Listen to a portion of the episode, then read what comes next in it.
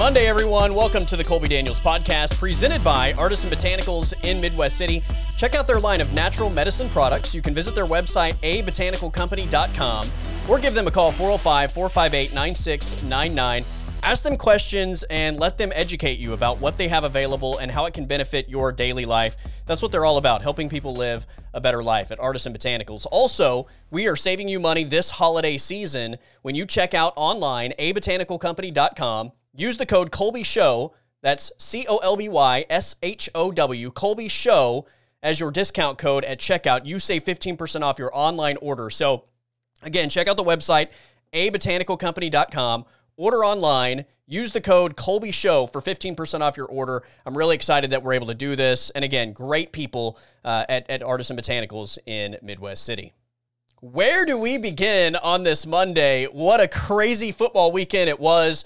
Uh, we've obviously got to talk about the game in Arlington, the Big 12 championship, uh, the college football playoff, the bowl matchups. Will the bowl matchups happen? Uh, breaking down what the committee did as far as the four spot uh, Oklahoma in the six spot, A and M in the five spot, and, and just you know that that whole shakeup I think is interesting. So we'll talk about all of that. And, and obviously, you know, it was a big NFL weekend as well. Baker Mayfield shines on Sunday Night Football.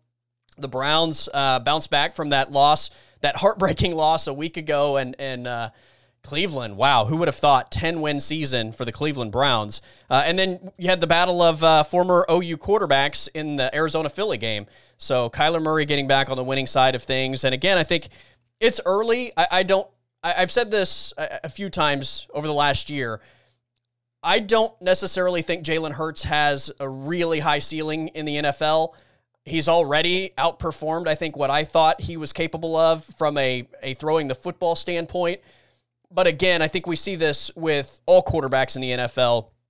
As they play and teams adjust to them, they're going to be forced into doing some things that maybe they aren't necessarily great at. So, uh, again, I, think if you are a Philly fan, you have to love what you've seen from Jalen Hurts to this point. But it'll be interesting to see how he continues to develop uh, as defenses get more film on him and, and figure out game plans against him. But that was a lot of fun to watch yesterday, Jalen Hurts and Kyler Murray. All right, let's let's just start with the college football playoff today. So I will rewind to Saturday morning and kind of evaluating what we were looking forward to as far as the playoff and who had an opportunity to to maybe end up in that that four spot or or look if things got really crazy how it would shake out. But ultimately, I, I think the expectation was that the teams that won on Saturday were the teams that were going to win. And I don't think there was necessarily the expectation that Clemson was going to win as dominantly as they did. But a Clemson win, I, I think, was going to give us still the same four that we got. And that was the expectation that Clemson would beat Notre Dame. They would even that, that season series at one apiece. Ohio State would beat Northwestern as heavy favorites despite not having. Uh, what was the number? Like 23 players, I think. Three starters and, and obviously a bunch of depth. But uh, I, nobody anticipated that Northwestern was going to upset Ohio State, and then Alabama obviously beating Florida. So the expectation going into Saturday was that Clemson would beat Notre Dame. The other games would stay chalk, and we would have Alabama, Clemson, Ohio State, and Notre Dame in the final. Obviously, with the way that Clemson beat Notre Dame, it it really created an opening, I think, for other teams to kind of make their case. The problem is, I think, when you look at who the other teams are and what they might have over that Notre Dame team, that's where it becomes a, a tricky situation. I, I totally get the conversation over seeing Notre Dame get dominated and then a day later saying they're best they're one of the best four teams. I, I totally understand that. Uh, and and you you have a valid point. The problem is when you start comparing the overall resume and you start looking at all of the metrics that the committee has shown us over the last seven years that they value, Notre, da- Notre Dame beats A&M across the board. So if you thought that A&M should get the opportunity over Notre Dame, I think really the only legitimate case you could make for A&M over Notre Dame is the timing of the loss, right? Like we all understand that what happens at the end of the season weighs a little more heavily than what happens early in the season uh, because obviously the team that's playing Alabama in a couple weeks is is not even close to the same team that plays in week two or week three. I mean, we get that every single year. Uh, but but if you're A and M, that was really I think the big argument was both teams got blown out in their one loss. A&M's happened early in the season. They were able to bounce back from it. Notre Dame just happened to get beaten the way they did in a conference championship game. But like every other metric favored Notre Dame. And so I don't think that came into play. If all things had been really close, maybe the committee leans toward A&M in, in that aspect. But, you know, I don't think it was that close when you consider uh, just the way that Notre Dame played from week one all the way to the conference championship game. Uh, the fact that their wins are better, their overall resume is better, their the, the quality of their opponents were better. Like it's it's really not that close of a race when you start evaluating all the metrics. And look, it, it, I think for A and M, another problem is down the stretch of the season. I, know they had a bunch of SEC wins. I know they finished the season on a win streak but it like I watched them down the stretch, and I, I, do think they're a good team. I like their team. Their biggest is- issue for me is the quarterback play. When you look at you know even going to yesterday and what actually happened, the top six teams in the country, like Kellen Mond to me is the the last quarterback if you're having a draft of those guys. I, I would take Spencer Rattler ahead of Kellen Mond, and and certainly Trevor Lawrence and Mac Jones and Ian Book and Justin Fields ahead of Kellen Mond. I think that's really the, the their biggest issue at the moment is just uh, that guy at the most important position on the football field. But I think, especially their last three games, uh, they didn't look really impressive, and I think that hurt them, especially on Saturday. It, watching that that Tennessee game, Tennessee's a what three and seven football team when it's all said and done, and you know A and M won comfortably, but it wasn't a win where you just you walked away from from A&M's win thinking that's one of the best four teams in college football or that's a really impressive college football team. You walked away from it saying, well they're clearly better than Tennessee, but you know, how good are they? I I don't know. It, it just there was never a wow factor I think down the stretch with Texas A&M to to give them the benefit of the doubt from an eye test standpoint. So when you start breaking down all the other metrics, like look at their SEC record. And look, I, I would say this, I do think that being in the SEC benefited them, despite the SEC not being that good this year. It's kind of funny that most years, like for the last 10 years, I, I feel like I'm always defending the SEC, especially in Big 12 country, because we, we like in Big 12 country to say, well, the SEC is not as, as good as everybody thinks they are. And, you know, there are, there are certainly situations where we've seen SEC, SEC teams lose uh, in, in bowl games and blah, blah, blah. You get my point. Uh, I do think over the last 10 years, probably every single year, the SEC has been the best conference in college football. I don't, however, think they're just unbeatable every single year, like like maybe the the majority of people across the country do.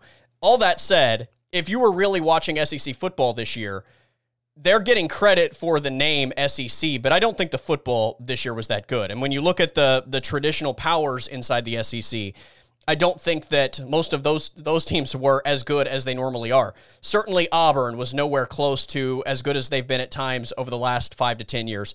Certainly, LSU was not even close to being as good as they were a year ago. Alabama is the best team in that conference by miles, and that showed with how they basically dominated everybody by three and four touchdowns, if not more, every single week.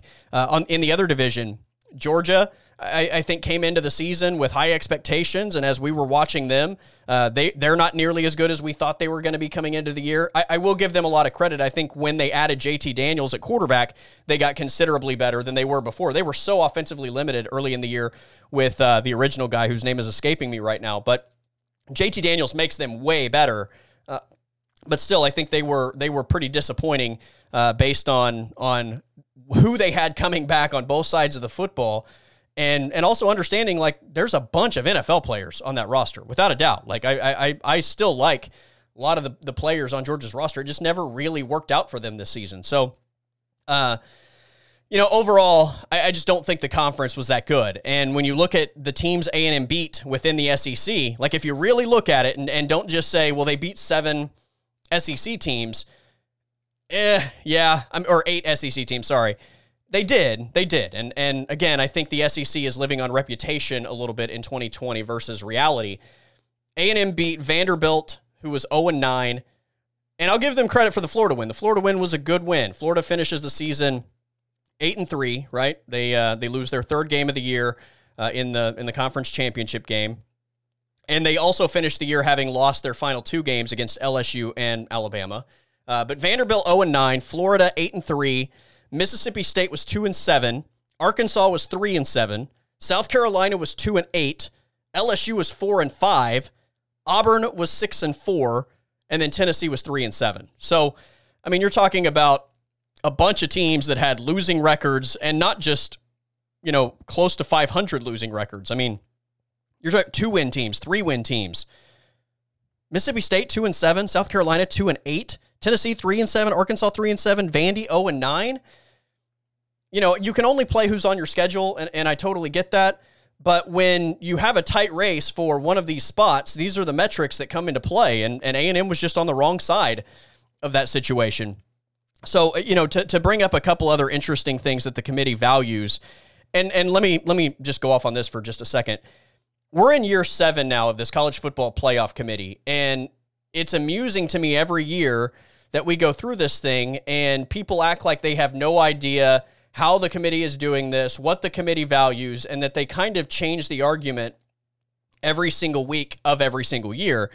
And while I think that's that's true on the level of a weekly ranking and and it's you know again a, a 10 minute press conference on espn with Rece Davis doesn't really give you i think the full scope of of what they're evaluating. But when you when you start to pay attention to the metrics that they reference at the end of every year when all the dust settles and and how they evaluate those things like there are a bunch of people that that every single year get real get get it exactly right or really close in terms of predicting what's going to happen with the committee. So I, there's also, I think, this idea of wanting the committee to be a certain way and being upset when the committee doesn't operate that way versus just understanding how the committee operates, right? Like there are a bunch of people that want Cincinnati to have an opportunity. The reality is Cincinnati just doesn't have an opportunity. Like I, I, you can be mad about it, sure. I, I'm not. I'm not saying like don't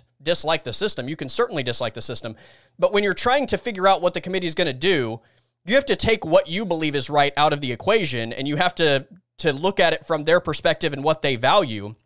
And Cincinnati was never going to get that opportunity for the fourth spot, much less the fifth spot or the sixth spot. Zero part of me thought that Cincinnati was going to be ranked ahead of Oklahoma. And I got into Twitter arguments over it. Like, it, it just wasn't going to happen. Oklahoma's resume, based on the way that the committee views this thing and, and the things that the committee values, Oklahoma's resume was head and shoulders above Cincinnati. Now, look, I also think based on the same criteria that got Notre Dame in over A&M, I, I that same criteria says Oklahoma over A&M, and this is where I think part of this might be some OU fatigue from having lost the last three semifinals. Part of this is probably giving A&M credit for being in the SEC. But if you just compare the two teams, and and you know they they like to they like to throw this out how they put teams in clusters and once a team is in a cluster that's how they start comparing them head to head. So like for example there could be a situation where say the fifth team in the country if you compare them side by side to the 10th team in the country maybe the 10th team you can make a better argument for over the fifth team if that makes sense. But when they're not compared in the same cluster that never gets brought up and they're not compared side by side. So there's a way I, I think to kind of avoid comparing these teams head to head and how like one argument can apply to a certain matchup but doesn't apply to another matchup because the way they do it is they rank these teams in clusters and i think clearly this year it was alabama probably in its own cluster but if you want to make the case that the, the top cluster for them was alabama and clemson alabama you know head to head wins that battle the next cluster is probably, in my opinion, Ohio State by themselves. I, I don't think there was anybody that they viewed as equal to Ohio State. And then the next cluster, I think, was was Notre Dame and Texas A&M. Uh, and and look, I think if Oklahoma had been included in that group, o- Oklahoma probably gets the spot ahead of A&M. But I don't think Oklahoma was in the same cluster, uh, and that's the reason why I think the metrics that give us Notre Dame over A&M would have given us Oklahoma over A&M. But it, it wasn't considered because I don't think they were elevated quite that high in terms of evaluating the head to heads. But I do think Oklahoma was put in the cluster with you know Cincinnati and and everybody that that obviously was below five. And there's no question that again the things the committee values, Oklahoma just wins head and shoulders. If Oklahoma doesn't lose to Kansas State, if you take that off the board and Oklahoma had won that game, Oklahoma would be the fourth team right now. Or honestly, you can make the argument Oklahoma's the third team right now. Oklahoma might get in over Ohio, Ohio State, honestly, if the, if the Kansas State loss hadn't happened, but it did. And that's something that is a, a black mark on their resume. I will say this I, I, think the committee also, for the people that say that should keep them out of the sixth spot, um, I, I, I get when it's all said and done and you look at the dust settling and, and what team Kansas State was. Uh, that they weren't a good football team, and they they obviously really spiraled downhill as the season uh, came to a conclusion. But the committee also evaluates these losses and evaluates the conditions of these losses. And Kansas State certainly wasn't the same team that faced Oklahoma as they were at the end of the season. I mean, Skylar Thompson gets hurt, and Kansas State goes into into free fall mode. So that's I'm just telling you that that's not the end all be all, and that's not something that maybe makes the difference in terms of getting one ranking spot or another. But I think it's something that the committee does understand and does value and takes into account when you evaluate just how bad that Kansas State loss is. Secondly, they they redeem themselves against Iowa State. They avenge one of the two losses, and it's also for a conference championship, which we understand is is beneficial when you start adding all of the different elements up. It's it's not just like a conference championship on its own is going to completely elevate you, but it's just one more argument to make for a team to to potentially jump as high as Oklahoma did. The other thing is the committee obviously valued Ohio or Iowa State.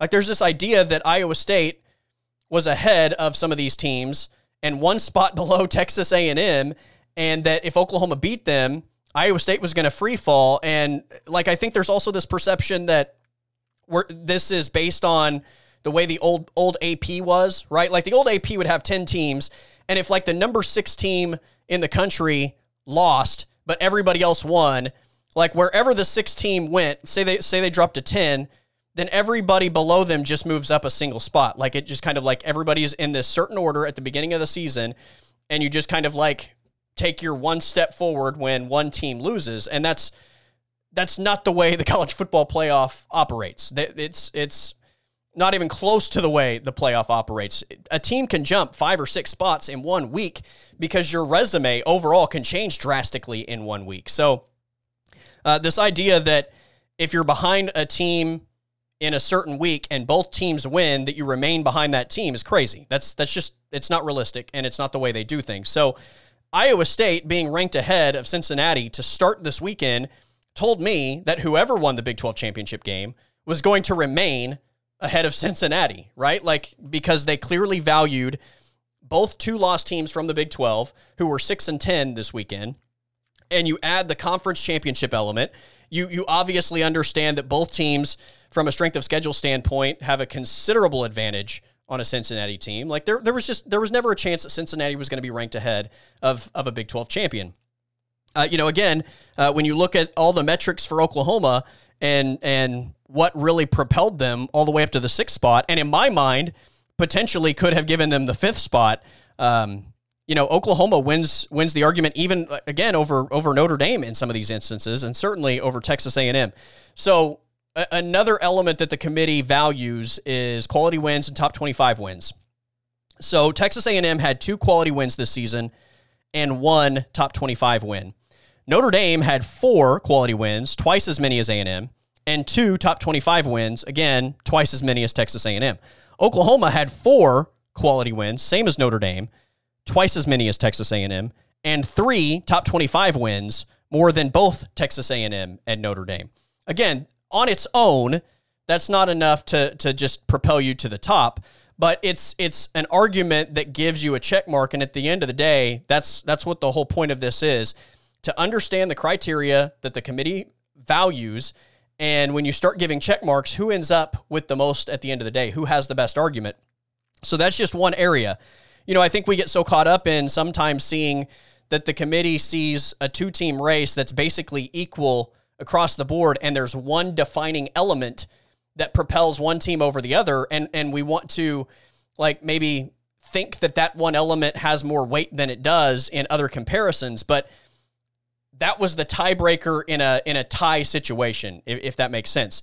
If if you are better in that one category than somebody else, but they're better than you in eight other categories, then it doesn't come into play. So I, again, I think it's just about understanding how the committee does this. You know, I talked about uh, the strength of schedule for Texas A&M and just what a bad spot they were in from that perspective.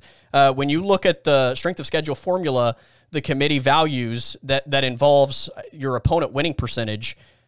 Oklahoma was 77, Notre Dame was 97, and Texas A&M was 113. Again, this is a, a situation where a&M, I think, gets a lot of credit for being in the SEC and winning a bunch of SEC games.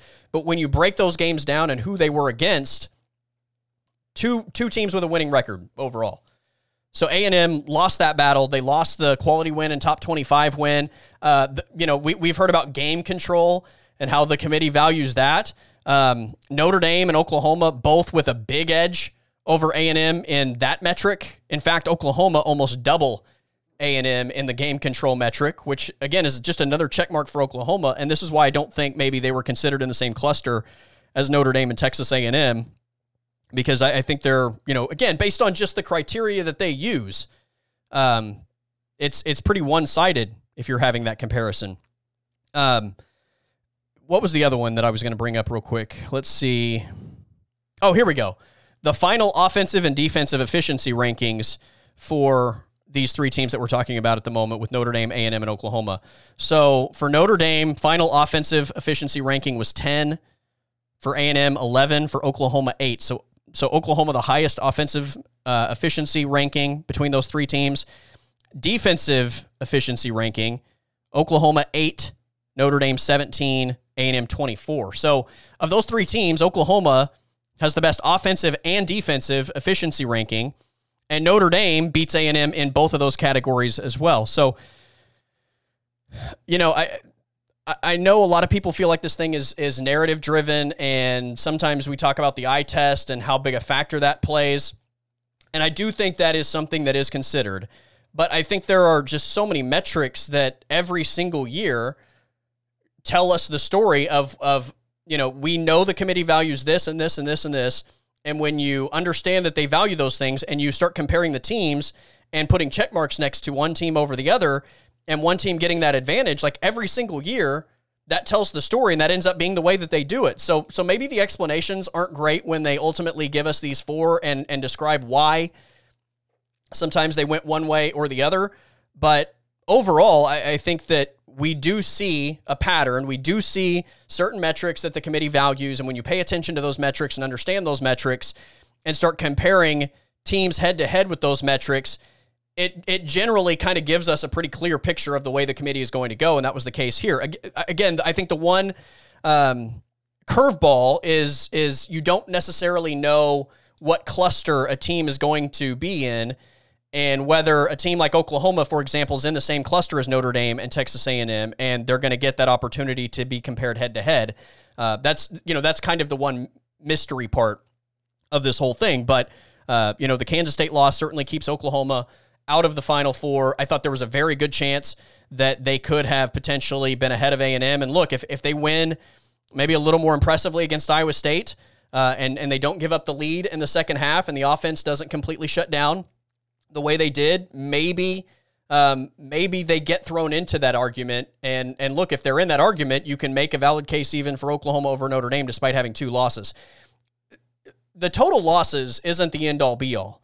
Again, we, we, we look at the top 10 this season, and to see a team like Iowa State, for example, jump ahead of a team like Cincinnati who's undefeated, you know, two losses compared to zero the losses aren't the end all be all. So this idea that just because Oklahoma had one more loss than other teams, they weren't going to be ranked ahead of them. Again, is is just not understanding how the committee does this and what they value. Uh, so it's uh, you know it's it's kind of a, a deal where over the last seven years, I think every year we kind of learn about this thing and become more educated, and and we're kind of at a point now where you know again, like I said at the top, there are certain people that are right every single year about what four teams it's going to be because they they understand and have listened to the metrics that are valued and they take into account all those different things and they understand the process as far as you know, the clusters and comparing teams head to head and what is valued, and also understanding that it's not just about one metric unless all things are equal and then maybe one metric becomes a tiebreaker type situation. So it's a bunch of moving parts and I get that it's it's confusing at times. At the same time, I think if you've watched it very closely for 7 straight years, then it's not as difficult as some make it out to be to kind of have an idea as to which way the committee is going to go. Uh, but I thought it was going to be exactly like it was, except for I thought I thought Oklahoma would be viewed in the same cluster as Notre Dame and A and M, and I thought at the end of the day, when you considered adding the conference championship checkmark to Oklahoma's resume, the strength of schedule, the game control, the offensive and defensive efficiencies, the fact that they had won seven straight, the you know, and then you start adding the narrative parts about how Oklahoma was obviously without their best offensive and best defensive player for the first half of the season. They were undefeated with those guys back on the roster. Uh, the freshman quarterback losing his first two FBS starts, and obviously how much better he is at the end of the year. Um, I, I, think just considering all of those elements, I, I thought that uh, the committee, again, understanding what they value, would would really value Oklahoma's overall resume more. But like I said, I think I think when it's all said and done, you kind of look at the thing and and see that Oklahoma wasn't quite compared in the same cluster as as Notre Dame and A and M. So that's where that's where I think you get the five and six ranking. But Oklahoma was clearly the best of the rest when you take into account all of those those other elements. So uh, it worked out the way that that I thought it would as far as the top four teams uh, and and making an argument for those teams. Um, the other interesting part of this is the BCS and the amount of people I think that just do not like the college football playoff and the fact that there is, you know, the the human element and all of that. Um, but you know, ultimately the BCS would give us the same Final Four this year as well. Um, they went the simulated BCS ranking at the end of the day was the exact same four in the exact order with Alabama, Clemson, Ohio State, and Notre Dame being your top four. So in either situation, CFP or BCS, we would have gotten the same four in the exact same order. And for the seventh straight year, actually, the BCS would have given us the same four as the CFP every year of its existence. So the BCS for the last seven years has had the exact same four as the CFP. And again, I, have said this throughout the season, basically every Wednesday when we talk about the Tuesday night rankings. I, I think that people have a bigger issue with the way that things are explained as far as the committee's decisions than maybe the the overall result. Um, so, yeah, take that for what it's worth. I'm just trying to explain this in a way that maybe helps you understand it a little bit more and and helps you understand why it is the way that it is and and how they go about it. Now, again, you don't have to like it. And not everybody loves this system. I totally get that. Uh, there are a lot of college football fans that hate this system and they hate the way the committee does that. And I totally understand that. I'm not defending the way they do it. I'm just, I, understand the way they do it. And when I make predictions, it's based on me trying to make an educated guess based on the things that I know the committee values and the, and based on the things that I I believe the committee operates. So uh, yeah, I, I just don't. I don't think A and M really had uh, a, a, real chance, despite what what may be said uh, over Notre Dame for that fourth spot. I think it was pretty obvious. Although I will say, the late touchdown for Notre Dame on Saturday, play, I do think I do think that played a role uh, because you know at, at some point you had to stop the bleeding, and if you never stopped the bleeding it just it, it becomes even tougher to defend a team that gets blown out in the final week. The fact that they stop the bleeding and at the end of the day, 34 to 10 doesn't look nearly as bad as 34 to 3 or even if it had gotten, you know, a little bit worse 41 to 3. That I think is a lot more egregious for the committee to have to defend than Notre Dame getting that late touchdown and at least on paper uh, you know, that that margin of victory not being quite as bad, but uh, I just, you know, it was going to take a massive beatdown for of Clemson over Notre Dame to to even I think get it to be an equal head to head matchup with A and M and with the with the twenty four point win, I just I don't I still don't think that was quite enough to to really put them in that situation. And when you start to add up all the metrics that they value, A and M basically wins in every category. So uh, it makes sense. I, I, it wasn't surprising, and you know I know everybody wants a different system, and I'm I'm totally understanding of that. And and I think there are there are ways to do this that that uh, give us a more exciting playoff. Uh, there are ways to do that that give us uh, more teams and and maybe a better situation as far as as giving everybody a fair shot. Because for the people that that are upset that group of five teams don't have a chance right now, I, I mean I understand that it, it, they don't have a chance. So so every year when we talk about a, a team like BYU a few weeks ago or Coastal Carolina or Cincinnati, all these people that that like want to pretend that the committee is going to put them in one of these spots, you're just not paying attention. You may want that, but but what you want and reality are two completely different things. So the system's going to have to change for one of those teams to to get the benefit of the doubt. Um, you know, like it's people want to say it's eye test, and that's why like a two loss Big Twelve team gets the nod over, you know, an undefeated American Athletic team. But again, it's not just eye test; it's it's the metrics as well. All of the metrics, all of the the things the committee values tells you that Oklahoma, on paper, is a better team. So it's not just that Oklahoma has the OU on the side of their helmet, although uh, that that also plays a role. I'm, I'm not going to pretend that being a blue blood doesn't help your case. It absolutely does.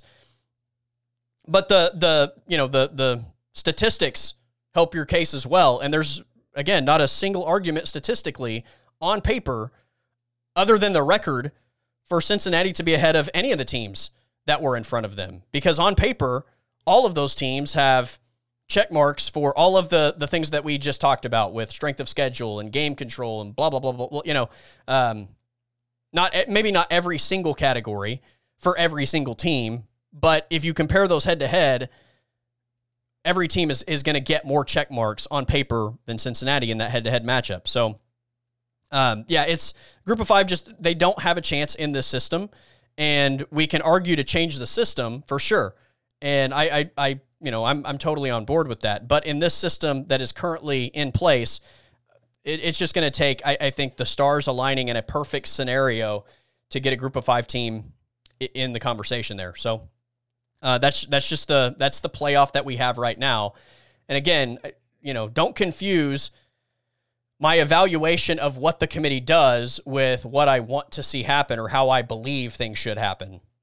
That that's the biggest thing. I think like I, I throw out predictions sometimes or tell you that the committee is going to do it this way, and people think like that's the way I want it to be done or that's the way I believe it should be done.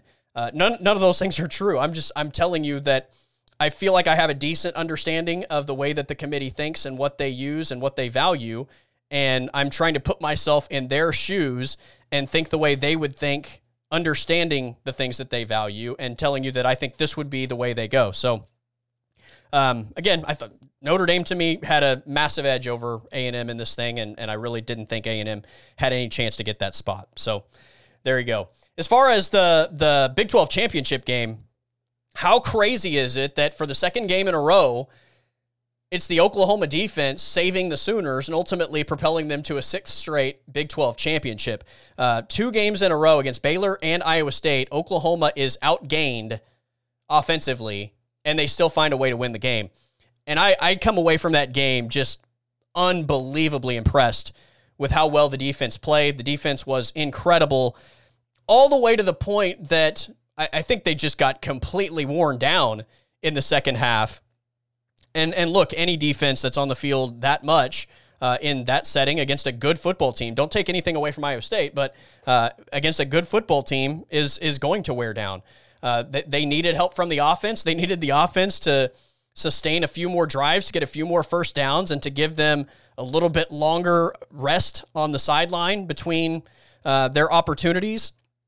But you know, again, when it was all on the line, uh, the defense made another huge play and bailed Oklahoma out, and they are now a six time defending Big 12 champion, which is just unbelievably uh, incredible considering they started conference play 0 2, the Kansas State loss, the Iowa State loss.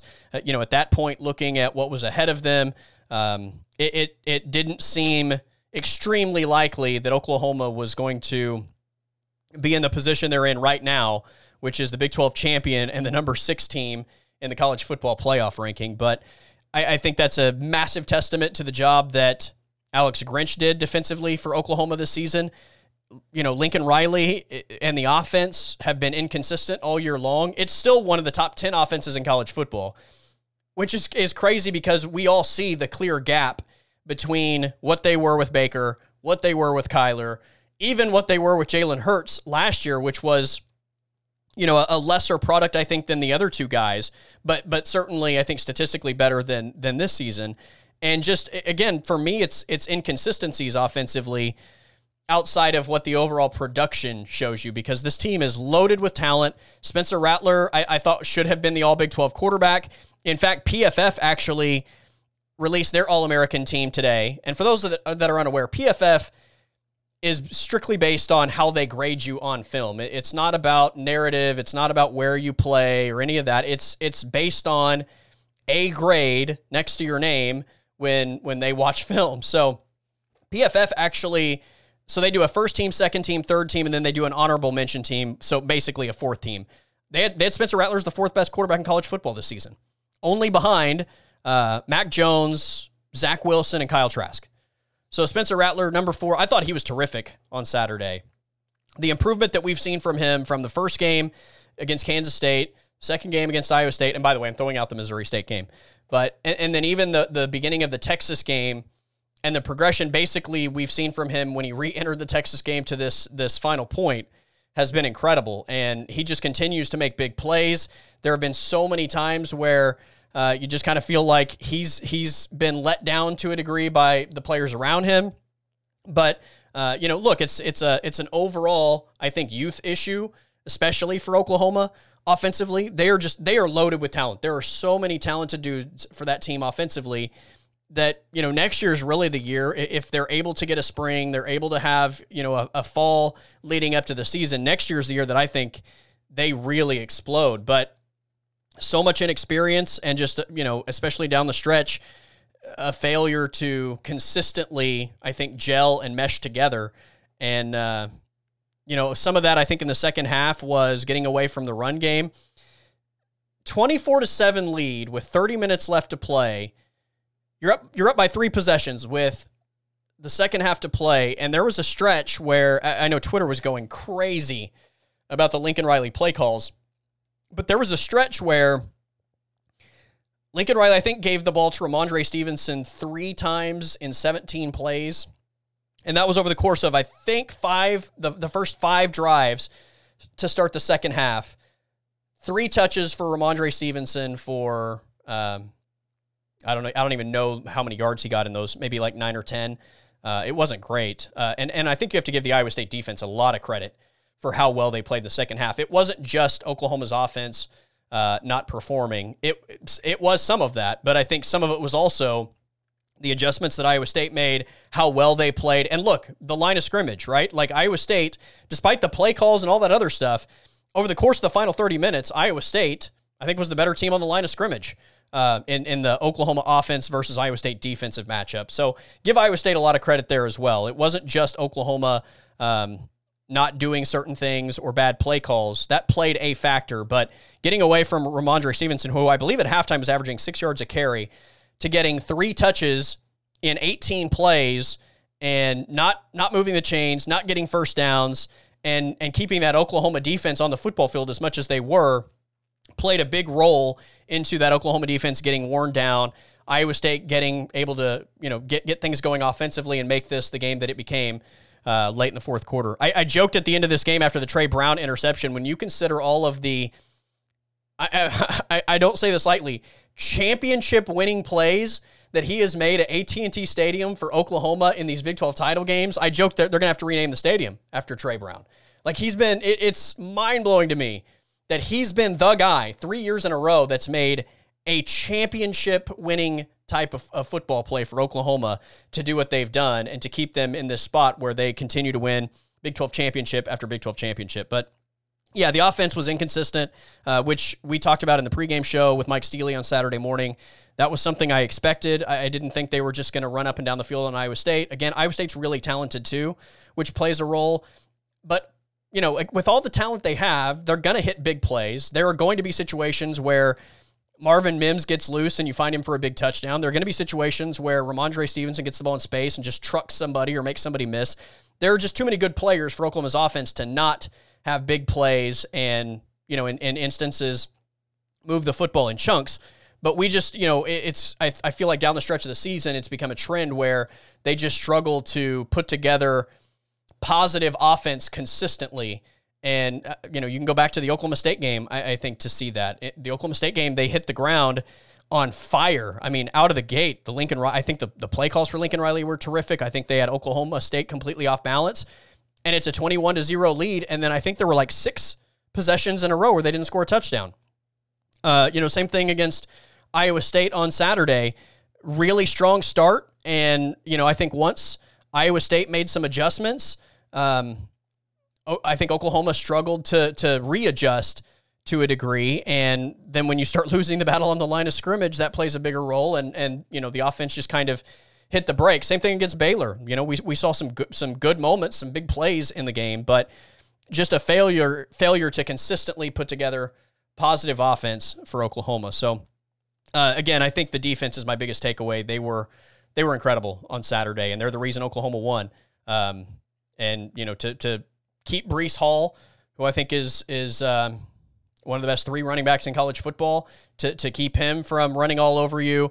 Uh, and you know, for as great as Charlie Kolar is, and I think he's one of the best tight ends in college football, and he is a problem. I mean, I, we knew coming into that game he was going to be a problem, and he was going to make some plays because Oklahoma just doesn't have a good matchup for him. But you know, I think overall, uh, in the grand scheme of things, they they you know, it, considering the mismatch, I think that's there. Um, they didn't ultimately allow Char- Charlie Kolar to to beat them. So.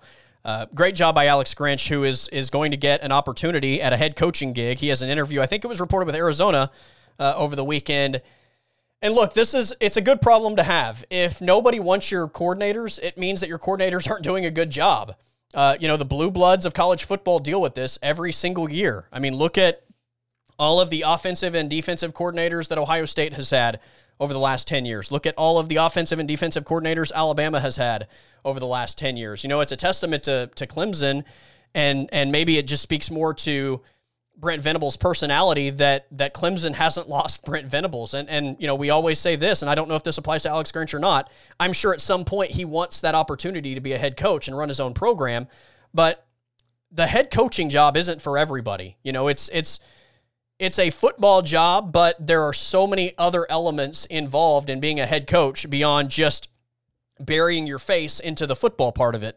So maybe, you know, f- for some guys, they're just not built to do all the other stuff outside of the football stuff to be a head coach. And and look, may, maybe Alex Grinch is ready to take that that step and make that move, and and maybe he's really good at it. Or maybe Alex Grinch, being as good as as he is in two seasons at Oklahoma, decides that maybe I'm not ready yet. And if I wait another year or two, considering the trajectory of the Oklahoma defense, maybe he gets a considerably better job in a year or two. I mean, maybe maybe he's at the Brent Venables level in two years, where you know every offseason, the biggest job that's available we say, you know, Brent Venables could probably have that job if he wanted it. Maybe Alex Grinch gets to that point in a couple years. I think he's already pretty close considering the job he's done in two seasons. He's been remarkable in two years. And I gave, you know, gave a bunch of the statistics a couple weeks ago in terms of the rank of Oklahoma's defense in key categories two years ago and where they are now. And in some of those categories, they've jumped 100 spots. Uh, and now they're one of the best defenses in all of college football. And, and certainly uh, one of the best in the Big 12. So Alex Grinch is going to be coveted, but if you're upset about that, you know, I, I that's that's just the reality of having good coordinators in college football. If your guys are not getting phone calls and nobody else wants your coordinators, then you don't have good coordinators and therefore you don't have a good offense, you don't have a good defense, right? Nobody was calling Mike Stoops over the last 5 years. And there's a reason why Oklahoma wasn't any good defensively. So when you start having success, that's the reality of college football and especially at blue blood programs, that's the reality. You want your defensive and offensive coordinators getting head coaching calls because it means they're doing a great job and it probably means you are winning conference championships and you're either in or on the doorstep of a, college football playoff situation. So, uh, congratulations to Alex Grinch, regardless of the way it turns out.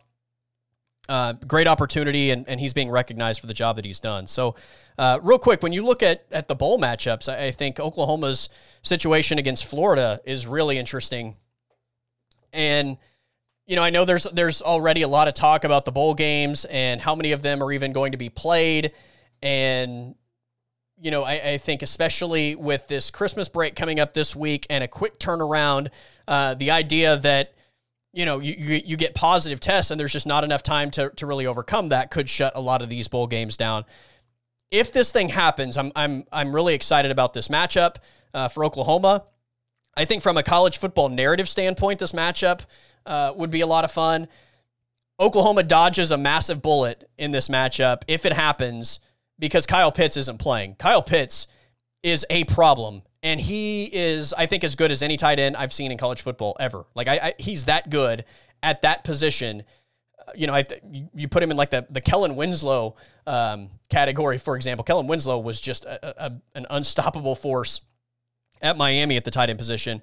Um, you know, we saw the mismatch that Iowa State had with Charlie Kolar just on Saturday from the tight end position.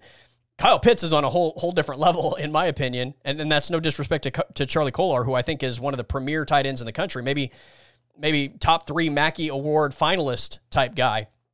But Kyle Pitts, I think from an athletic standpoint, is just on a different level. Excuse me, and uh, I, I, he he would have been a problem for Oklahoma if he played, and and that you know, I, I don't know if that that would have swayed my opinion on who wins the game or not, but it's a massive piece as far as what Florida does and having a, mis- a massive mismatch over Oklahoma. So not having Kyle Pitts obviously would be huge, but I, I, it would just be fun to. Florida was really good offensively. Kyle Trask was really good all season long. It would be fun to see Oklahoma play against that offense. And and look, I, I would say that I, I do think Florida would be the best offense they've played this season. I don't think anybody in the Big 12 offensively is as good as Florida. So I think that would be the first test as far as the Oklahoma defense. That would be kind of fun to see how that played out. And then, secondly, on the other side of it, you know, Oklahoma has struggled offensively at times, especially down the stretch, in terms of being consistent. Not that they can't still score, not that they can't still hit you with big plays because they have talented players, but just to be consistent offensively, um, you know, there's there's uh, I think you have to give the Big 12 a lot of credit for how improved they are defensively. I think when we look at the SEC and especially Florida, they've gotten beat defensively like every week. That's a, a group that I absolutely believe Oklahoma would have success against. Uh, so to just kind of like gauge the Florida defensive performance against a team outside the conference and, and a team like Oklahoma, who obviously we understand has some consistency issues offensively, I think Oklahoma would, would put up a big number against that group. But but just to see that that comparison and how it played out and how that might change the narrative nationally would be interesting. So I hope the game happens. I hope I know Kyle Pitts isn't going to play. He's already opted out. I hope if it happens, we don't have a whole bunch of other opt outs. Uh, but you know, I think if if you get both of these teams as close to full strength as possible, it would be fun, and and I really like it. Same thing for uh, Oklahoma State Miami. I think that's a really fun matchup. D'Eriq King was was terrific, and that Miami offense is certainly dangerous and explosive. And you know, I've I've loved the Oklahoma State defense all season. Certainly down the stretch, uh, they they struggled, and and you know, again, some of that is is offensive related, like we just talked about with Oklahoma in the Iowa State game. You have to have a little help, or down the stretch of games, you know, it's it's gonna it's gonna start to turn on you. But uh, you know, if if they're at full strength defensively, I would love to see the Oklahoma State defense against the Miami offense. I think that would be a great matchup and a lot of fun to watch play out. Uh, also, I, have said this a couple times this week, but uh, Cheez Its, Cheez It Bowl, Oklahoma State, Miami, Cheez Its, incredibly underrated snack. So I don't know. I'm, I'm a Cheez It fan. I like Cheez Its. Uh, I could, you know, I could eat a whole box of them or a bag of them. I, I told Mike Steely this earlier this morning. I, when I get Cheez Its, the box opens, the bag comes out of the box. I don't carry the box around. The bag comes out the top of the bag gets cut off, so you have a, a, a large grabbing area because you got to go into the bag and grab a fistful. I mean, that's the that's the correct way to do Cheez Its. So Uh, just a, a, public service announcement there. But yeah, look, Oklahoma State. Um, I think that's a fun matchup with Miami. Again, assuming that uh, that we get close to a a full roster and we don't have just massive opt outs, and we'll see how all that plays out. I haven't seen uh, to this point, at least, anything as far as that front goes. But uh, and and also uh, Tulsa, I think, is really interesting against Mississippi State. I, I like Tulsa to win that game also. So uh, yeah, it was a good weekend. Good weekend, and I'm excited about the bowl season. Obviously, uh, the college football playoff I think is a two team race. And you know the other part about this that's really interesting, just to go back to the playoff for a minute.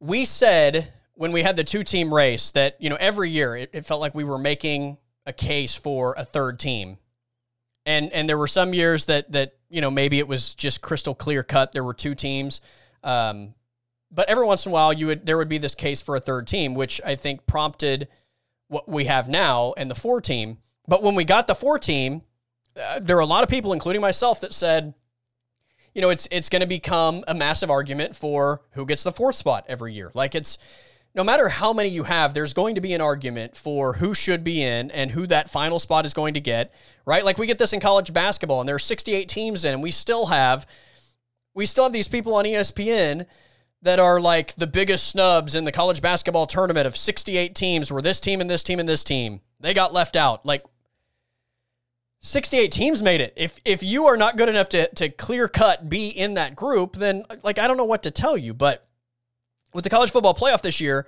you know, there's this massive argument whether Texas A&M should be in or not. And you know, in the old system, this is one of those years where in the, in the old BCS, two teams, nobody is even arguing or even bringing it up. I think for that matter, that that it should be Clemson and Alabama in the championship. I don't think anybody even thinks right now going into these semifinal games that there are teams that could compete with Alabama and Clemson. So you know, it's it's funny that that I think even most years in the BCS, the top two teams were pretty clear cut. Every once in a while, you would have a third team, and now we're at four, and we're arguing for the fourth team. But nobody, nobody thinks that any one of the options at four is a team that's even going to compete on a close level with Alabama, right? Like we just watched Notre Dame get dominated by a full strength Clemson team. Texas A&M played Alabama already and got dominated for as good as Oklahoma is and, and has become down the stretch of the season, I, I think Oklahoma would have problems with Alabama. So, um, yeah, it's I, I, I, just love that we argue for this number four spot, uh, and and especially in a year where I think the top two are as crystal clear as as it could be. Uh, I, I don't even think you can make a legitimate argument for anybody in a two team race other than Alabama or Clemson. By the way, I, I did uh, I did bring this up yesterday I thought it was interesting going back to the semifinals and just how lopsided they are every single year. Here are, so we've had six college football playoffs to this point. We're going into college football playoff number seven. We've had six to this point, and here are the margins of victory in all of these playoffs. So the first year, our two winners were Oregon and Ohio State. Oregon won their game by 39 points. Ohio State had one of the rare single digit wins in college football semifinal play with a seven point win. So the margins year one, 39 and 7. The margins year two were 20 and 38. Clemson wins by 20, Bama wins by 38. Year three, Bama by 17, Clemson by 31. Year four, the Georgia Oklahoma game, again, another rare single digit situation. Georgia won by six, but Alabama wins by 18. Um, two years ago, we had Bama plus 11 and Clemson plus 27. Again, just massive margins of victory in a lot of these games. And then a year ago, LSU by 35 and Clemson beat Ohio State by six. So we've had three single digit semifinal games of the 12 games that have been played in, in the last six years of the college football playoff semifinals. So it just kind of goes back to the point of I don't think very often we have a situation where there are four teams that are on an equal like tier as far as the best in college football. Like usually it's it's two or maybe in in some years there are three that that we can safely say are on the top tier of college football. But most seasons there aren't four teams that are all on the highest tier of of the sport, and that's why I think in these semifinal games, nine of the 12 that have been played have been double digit victories. It, and, and, you know, I think we've watched a lot of these and, and they're just completely uh, lopsided and one sided. And, uh, you know, this is another year where I really do think that uh, it's it's Alabama and Clemson meeting once again. They're the best two teams. I think they prove it in the semifinal games. Uh, Alabama's a massive favorite against Notre Dame. I think they win. Uh, you know, the other one is interesting because I, I do think that that Ohio State is going to get maybe unfairly judged going into this game against Clemson, just strictly based on what they did against Northwestern. What what was the number? I think they had 23 players out in that game. Um, somebody told me three starters. Which look, three starters isn't um, a crazy amount, but I think you're also undervaluing the significance of three starters for a football team. Uh, and and look, the overall depth of a football team, right? Like that that also plays a big factor. Uh, as as we all know, watching Oklahoma and Oklahoma State over the last few years in certain position groups, uh, depth is a massive issue. So it's not just that you are are missing starters; it's it's the amount of depth that you may have available. And uh, you know, I, I, I do think Clemson's better. I do think Clemson wins, but I, I do think we are all undervaluing Ohio State in that matchup a little bit, just simply based on the Northwestern game and how bad they looked against Northwestern. There, I, I, you know, you get you get fully healthy, you get ready for this Clemson matchup. I do think that they are a little bit better than they're getting credit for, but again, I still think Clemson's the better team. I still think Clemson wins. All right, what else do we have? I think we've uh, pretty much covered it. Um, oh, real quick, the PFF All American team was announced today, uh, and and I, I, like PFF a lot. I don't think it's the gospel. I, I don't think that it's just clear cut. If PFF grades you as the best player in the country, you are the best player in the country. But I just think you know the more data and knowledge we have in any situation, the better and and more knowledgeable we are about a situation.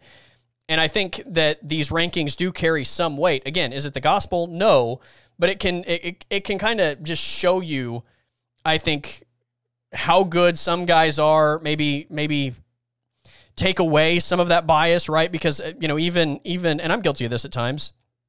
Uh, we look at the top teams in college football, the Alabamas, the Clemsons, the Ohio States, even the Oklahomas for that matter, and the logo on the helmet and the recruiting star that you had coming into college football sometimes gives you, you know, a little bit uh, of of elevated treatment compared to maybe, you know, a defensive lineman from Maryland or West Virginia or Kansas State. Uh, so that's that's I, I just you know it's another tool to kind of gauge how how good players are and how well they've played within a season. So their first team quarterback is Mac Jones, Alabama. And this again, this is just completely based on how they grade them throughout the season. So it's it's not like an Alabama thing. It's just Mac Jones was really good and he graded out really well.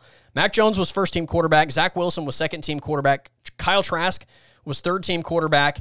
And then they do a they do a fourth team. They call it honorable mention, but it's still a, a you know it's basically the fourth team. They have Spencer Rattler as the, their fourth team quarterback uh, as far as their All American team. Uh, just just for an example, I think Breece Hall is one of the best three running backs in college football. Breece Hall didn't make any of the teams for PFF. He just didn't grade that high for them. Um, you know, a- another example of this, I think Najee Harris is the best running back in college football. He's the things that he does every single week are just unbelievable. He's a second teamer for for PFF. So that that just kind of is another example of it, it's just completely based on how you grade out in their process. Uh, but just the Oklahoma, Oklahoma State, and Tulsa guys in this thing real fast. Tylan Wallace was a third team receiver.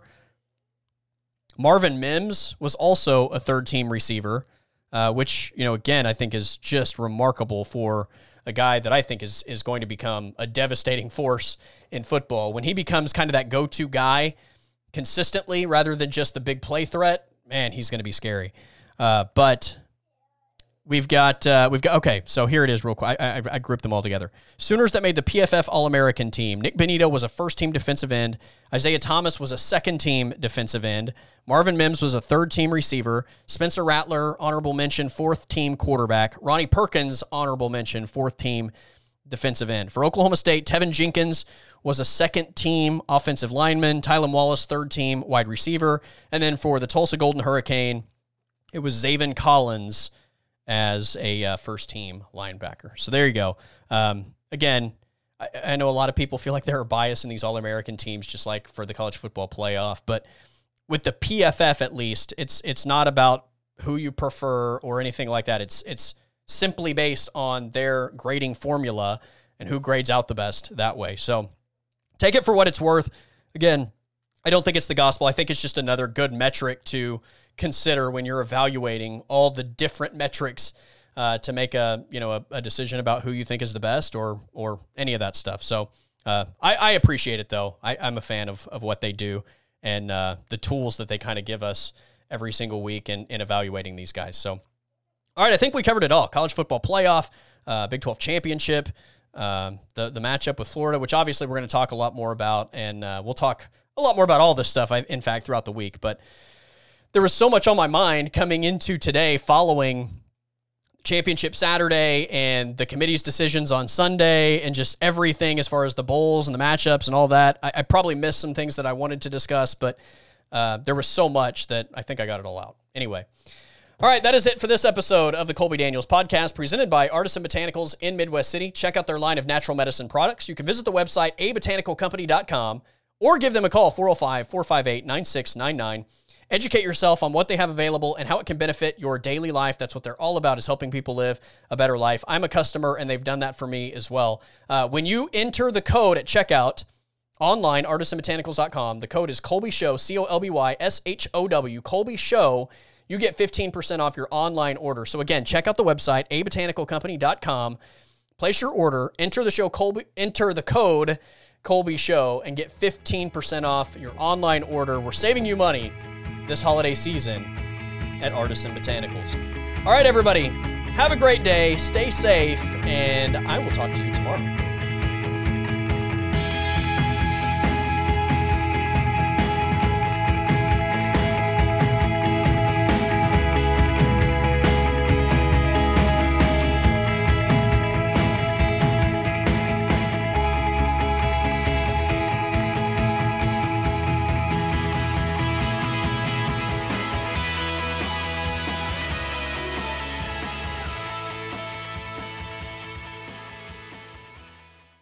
Podcast is over.